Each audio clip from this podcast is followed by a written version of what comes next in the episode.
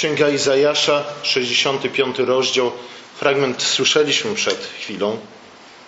Kazanie jest oparte bezpośrednio na wersetach od 6 do 25. Ten fragment zawiera wielką obietnicę, którą Bóg nam daje. Mówi, że dawne utrapienia pójdą w niepamięć. Któż by tego nie pragnął?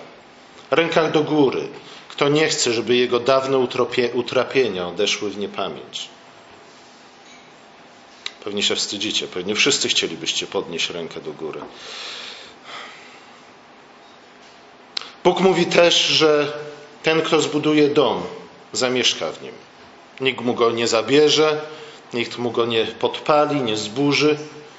Obiecuje też, że ten, kto zasadzi winnicę, będzie cieszył się jej owocami. Któż by tego nie chciał? Cieszyć się owocami własnej pracy. Doczekać się momentu, w którym będzie mógł cieszyć się, odpoczywać, radować, świętować ze względu na to, co uczynił. Bóg mówi, że wilk będzie pasł się z barankiem, lew będzie leżał razem z wołem, nawet wąż przestanie być groźny. Któż nie chciałby żyć w takim świecie? Pewnie większość z nas nie wierzy w to, że kiedykolwiek coś takiego będzie możliwe, a jednak od czasu do czasu lubimy sobie pofantazjować nie? i znaleźć się, przynajmniej w naszej wyobraźni, w świecie, który uznalibyśmy za świat idealny. Cieszyć się, radować, grać, bawić, odpoczywać, świętować. Po to, tak nam się wydaje, zostaliśmy stworzeni i po to żyjemy. A jednak bardzo rzadko przychodzi nam doświadczyć takiej rzeczywistości. Zazwyczaj to utrapienia są naszą rzeczywistością. Utrapienia, od których nie jesteśmy w stanie uciec, których nie jesteśmy w stanie puścić w niepamięć. Budujemy i ktoś inny mieszka w naszych domach. Sadzimy winnice i ktoś inny cieszy się ich owocami. A może ktoś inny je niszczy. Lew i wół, lepiej nie zamykać ich razem na pastwisku. Podobnie wilk i owca nie za bardzo pasują do siebie. A jednak Bóg obiecuje, że kiedyś dokładnie w ten sposób świat będzie wyglądał. Pokój, sprawiedliwość, wierność staną się rzeczywistością. Już nie naszymi marzeniami, nie pragnieniami, ale rzeczywistością. Stabilność, porządek, bezpieczeństwo to wszystko będzie gwarantować długie i dostatnie życie. Śmierć i grzech nie będą już niczego psuć ani niszczyć. Nawet nasza głupota, ani też cudza zawiść, ani też upływ czasu niczego nie zniszczą, niczego nie popsują. Ten świat w pewnym sensie będzie przypominał nasz świat, nasze życie, nasze doświadczenie, a jednak będzie w jakiś bardzo istotny, kluczowy sposób różnił się od tego świata, w którym żyjemy. W 22 wersecie Bóg mówi, że życie Jego ludu będzie jak życie drzew. Drzewa żyją dość długo. Zwłaszcza my, wy, poznaniacy, powinniśmy być tego świadomi. Zgadza się? Bo niedaleko stąd jakieś dwa rzuty kamieniem rosną trzy najstarsze drzewa w Polsce, które ponoć mają ponad tysiąc lat. Nie? Co prawda jedno z nich już prawie umarło, ale jednak. Ta, ta długowieczność przypomina nam, zresztą podobnie jak te inne obrazy, coś, co już znamy, przynajmniej ze słyszenia. Coś, o czym, o czym już wcześniej czytaliśmy. To w Księdze Rodzaju, w szóstym rozdziale, kiedy powszechne zepsucie dotknęło nie tylko ludzkość, ale całe stworzenie, Bóg powiedział, że nie tylko ześle potop, ale także ograniczy długość życia człowieka do 120 lat. Tutaj Bóg obiecuje, że zdejmie z nas to ograniczenie. Innymi słowy, mamy tu do czynienia z obietnicą powrotu do rajskiej rzeczywistości, do realiów ogrodu Eden. Tak jak Adam i Ewa żyli sobie w ogrodzie, tak my kiedyś będziemy żyć. Ale widzicie, tu już y, powinniśmy stać się co najmniej czujnymi w stosunku do tego tekstu. Ze względu na być może tę aluzję, ale też ze względu na to, że Bóg mówi o wilku, o owcy, mówi o lwie i o wole, mówi też o wężu.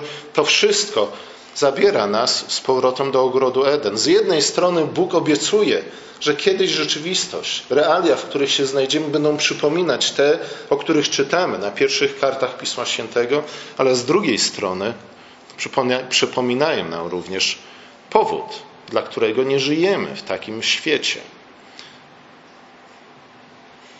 Wilk, baranek, lew, wół to oczywiście są zwierzęta, ale w Piśmie Świętym zwierzęta bardzo często symbolizują co?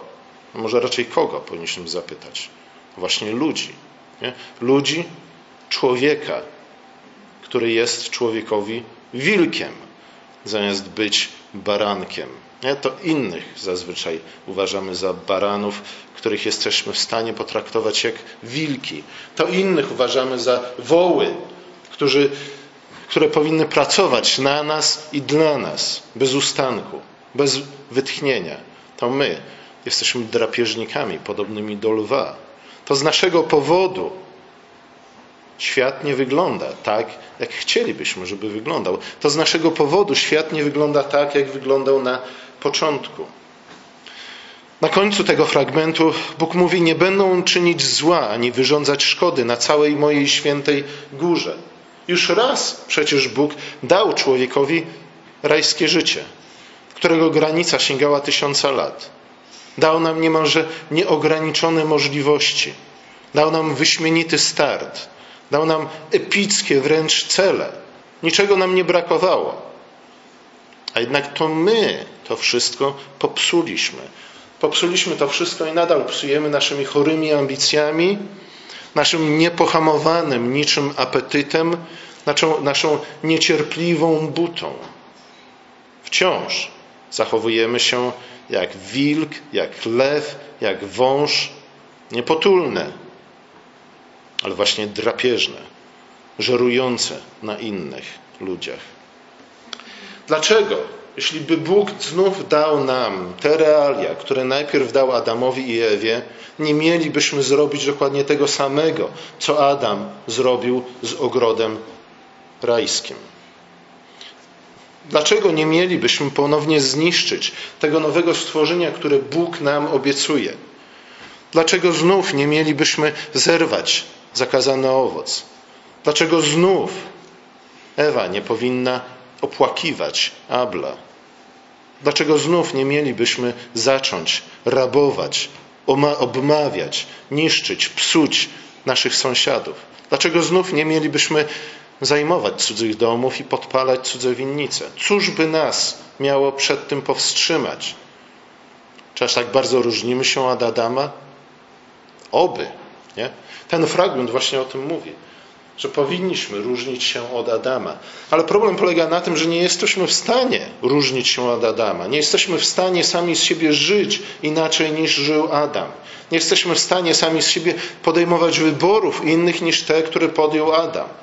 Jesteśmy w stanie zapanować nad swoim apetytem, nad swoimi rządzami, nad swoją niecierpliwością, nad swoją butą, arogancją. To jest powszechne doświadczenie ludzkości. Wystarczy wziąć pierwszą lepszą książkę, aby się o tym przekonać, obejrzeć pierwszy lepszy film, aby się o tym przekonać. Tak od czasu do czasu stać nas na ludzkie odruchy, ale zazwyczaj jesteśmy wilkami, lwami i wężami. Jak uchronić nas w związku z tym od nas samych? Ile razy obiecywaliśmy sobie, że sobie i innym też, może nawet bardziej innym niż sobie, że zmienimy się najlepsze, że już nie zrobimy tego czy tamtego, że staniemy się lepszymi ludźmi. Co z tego wyszło? A może upadliśmy już tak nisko, że nawet nie wierzymy we własny grzech i obwiniamy innych tylko i wyłącznie za nieszczęścia, za niedolę, za utrapienia, które nas spotykają. To nie ja, mówi Adam, to Ewa, To Ewa, którą dał mi Pan Bóg. Nie? Tak często posługujemy się wciąż tym samym schematem, który zniszczył, zepsuł i doprowadził do tego, że znaleźli, znaleźliśmy się na wygnaniu i żyjemy, czy też żyliśmy na wschód od Edenu. Żyliśmy ze względu na to, że już nie żyjemy, ze względu na to, że coś się jednak wydarzyło w historii. Bóg po raz kolejny okazał nam swoją łaskawość, swoją wierność, swoje miłosierdzie. Bóg z powrotem sprowadził nas do rajskiego ogrodu. W pewnym sensie już żyjemy w tej rzeczywistości, którą tutaj prorok opisuje. Nie w pełni, nie, nie do końca, ale już jednak tak. Znów mamy dostęp do drzewa życia, znów mamy dostęp do drzewa mądrości, znów możemy karmić się ich owocami. Cóż takiego się wydarzyło? Kiedy czytamy rozdział 65 Księgi Izajasza, to musimy pamiętać o tym, że wcześniej przeczytaliśmy rozdział 53. I ten właśnie 53 rozdział, rozdział mówiący o słudze Jahwe, wyjaśnia nam, co się zmieniło w naszej rzeczywistości. Dlaczego wilk może paść się razem z barankiem? Dlaczego jest to możliwe, że wilk już nie zjada baranka, a baranek nie musi bać się wilka? Jak to możliwe, że nawet wąż przestał być tak groźny, jak był w ogrodzie? Sługa Jahwe, pisze prorok, wziął nasze cierpienia, dźwigał nasze boleści, został przebity za nasze grzechy, zmiażdżony za nasze winy. Dla naszego dobra przyjął chłostę dzięki Jego ranom. Doznaliśmy uzdrowienia. To właśnie dlatego Bóg może puścić w niepamięć w pierwszej kolejności nasze winy, nasze przewinienia, to zło, które uczyniliśmy innym i które uczyniliśmy sami sobie. To ze względu na to jesteśmy w stanie zacząć nasze życie na nowo. Tak jak Bóg obiecuje, wszystko nowym czyniem. A zatem również Twoje życie może stać się nowym życiem ze względu na to, co dokonał na krzyżu, na przeklętym drzewie krzyża sługa Jahwe, Jezus Chrystus. Dlatego Bóg może nie tylko puścić w niepamięć nasze dawne grzechy, winy, przewinienia, całe zło, które czyniliśmy, ale także może obiecać nam, iż puści w niepamięć, czy też pozwoli, aby nasze utrapienia poszły w niepamięć. To ze względu na to, co dokonał sługa Jahwe, możemy rzeczywiście zacząć od początku. Nie naszymi siłami, nie naszymi staraniami. Oczywiście one też gdzieś w którymś momencie powinny zacząć się pojawiać w naszym życiu, ale przede wszystkim ze względu na to, co Bóg w Chrystusie dla nas uczynił. Tak jak uczynił to wielokrotnie. Potop był nowym początkiem. Wtedy Bóg dał ludzkości nową szansę. Wyjście z Egiptu był takim nowym początkiem. Powołanie Dawida na króla było takim nowym początkiem. Powrót z wygnania było takim nowym początkiem. Ale te wszystkie nowe początki zapowiedziały ten jeden i ostatni, jedyny i ostatni nowy początek, jaki znajdujemy w Chrystusie. Dla naszego dobra przyjął chłostę, dzięki Jego ranom doznaliśmy uzdrowienia żeby świat przeszedł taką przemianą, o której czytamy w 65 rozdziale Księgi Izajasza, ale także o której czytamy w Księdze Objawienia, w Apokalipsie świętego Jana, gdzie również Bóg obiecuje, iż otrze z naszych oczu wszelką łzę, że wszelki smutek i strapienie pójdą w niepamięć, że wszystko uczyni nowym. Żeby taki świat, żeby świat przeszedł taką przemianą, żebyśmy mogli mieć udział w tym świecie, najpierw my sami musimy się zmienić. Znów, problem polega na tym, że my sami nie jesteśmy w stanie się zmienić. Tylko Chrystus może nas zmienić. Tylko On, dzięki Jego ranom, możemy doznać uzdrowienia. I tu oczywiście pojawia się pytanie, czy chcemy tego uzdrowienia, czy rzeczywiście go pragniemy. W szesnastym wersecie tego rozdziału Bóg mówi, czy też prorok mówi, kto w kraju zapragnie błogosławieństwa, otrzyma je od Boga prawdy kto w kraju będzie chciał przysięgać, będzie przysięgał na Boga prawdę. Zatem, zatem Bóg mówi oto lekarstwo. Nie? W krzyżu jest uzdrowienie, w krzyżu jest nowe, nowe życie. Przyjdź, pij, jedz, korzystaj. Czy korzystamy z tego lekarstwa? Nie? Czy karmimy się Chrystusem? Czy karmimy się Jego ciałem, Jego krwią? Czy wsłuchujemy się w głos naszego pasterza? Czy idziemy za Jego głosem? Czy okazujemy sobie miłość braterską? Czy wciąż jednak mimo wszystko wolimy, wolimy żyć w starym świecie? Wolimy żyć starym życiem? Ze względu na to, że ten stary świat i stare życie pozwala nam kąsać innych z czystym sumieniem. Pozwala nam usprawiedliwiać nasze własne grzechy, a nawet postrzegać je jako cnoty, jako coś godnego pochwały. Pytanie, czy tak naprawdę nam zależy na tym, aby żyć nowym życiem w Chrystusie. Nowe niebo i nowa ziemia, w których mieszka sprawiedliwość i tak nastaną. Nie, Bóg mówi, nawet jeśli człowiek okaże się niewierny, ja nie mogę być niewierny. Ale Chrystus pyta również, zadaje również pytanie, czy kiedy Syn Człowieczy przyjdzie powtórnie, znajdzie wiarę? Czy okażemy się tymi, tym rodzajem gleby, które przyjmuje ziarno Słowa Bożego, pielęgnuje je i wydaje owoc 30, 60, 100-krotny. Izajasz nie pozostawia tu żadnych wątpliwości. Ten, kto pragnie błogosławieństwa, otrzyma je. Ten, kto przysięga na Boga, będzie mógł zapomnieć o dawnych utrapieniach. Czy rzeczywiście chcemy zapomnieć o dawnych utrapieniach? Czy rzeczywiście chcemy żyć nowym życiem? A może jednak to stare życie daje nam więcej możliwości nieuczciwego działania w stosunku do innych, a także w stosunku do samych siebie. Kto żyje w arogancji i zuchwałości, będzie czynić zło i wyrządzać, wyrządzać szkody. Dlatego nie będzie miejsca w nowym niebie i na nowej ziemi, w których mieszka sprawiedliwość. Tu nie chodzi o to, żeby w naszym życiu nastąpiła natychmiastowa, całkowita, kompletna przemiana, nie? ale musi nastąpić nawrócenie, czyli reorientacja naszego życia. Tu nie chodzi o to, żebyśmy od razu stali się doskonali i przestali grzeszyć. Nie. Tu chodzi o to, żebyśmy z początku przynajmniej zaczęli wyznawać nasze grzechy szczerze i bez udawania. Ale przede wszystkim chodzi o to, abyśmy, abyśmy zapragnęli powrotu do ogrodu, abyśmy zapragnęli tego życia, takiego życia, jaki Bóg nam obiecuje. Bo jeśli nie pragniemy takiego życia, jeśli nie chcemy przestać czynić zła i wyrządzać szkody, to znaczy, że tak naprawdę nie chcemy żyć w tym nowym świecie, który Bóg stwarza przez Chrystusa. Mam nadzieję jednak, że chcemy, że pragniemy i błogosławieństwa, i pragniemy zapomnienia, puszczenia w niepamięć naszej, naszych wczesnej, naszej wczesnej, wcześniejszej niedoli i utrapień.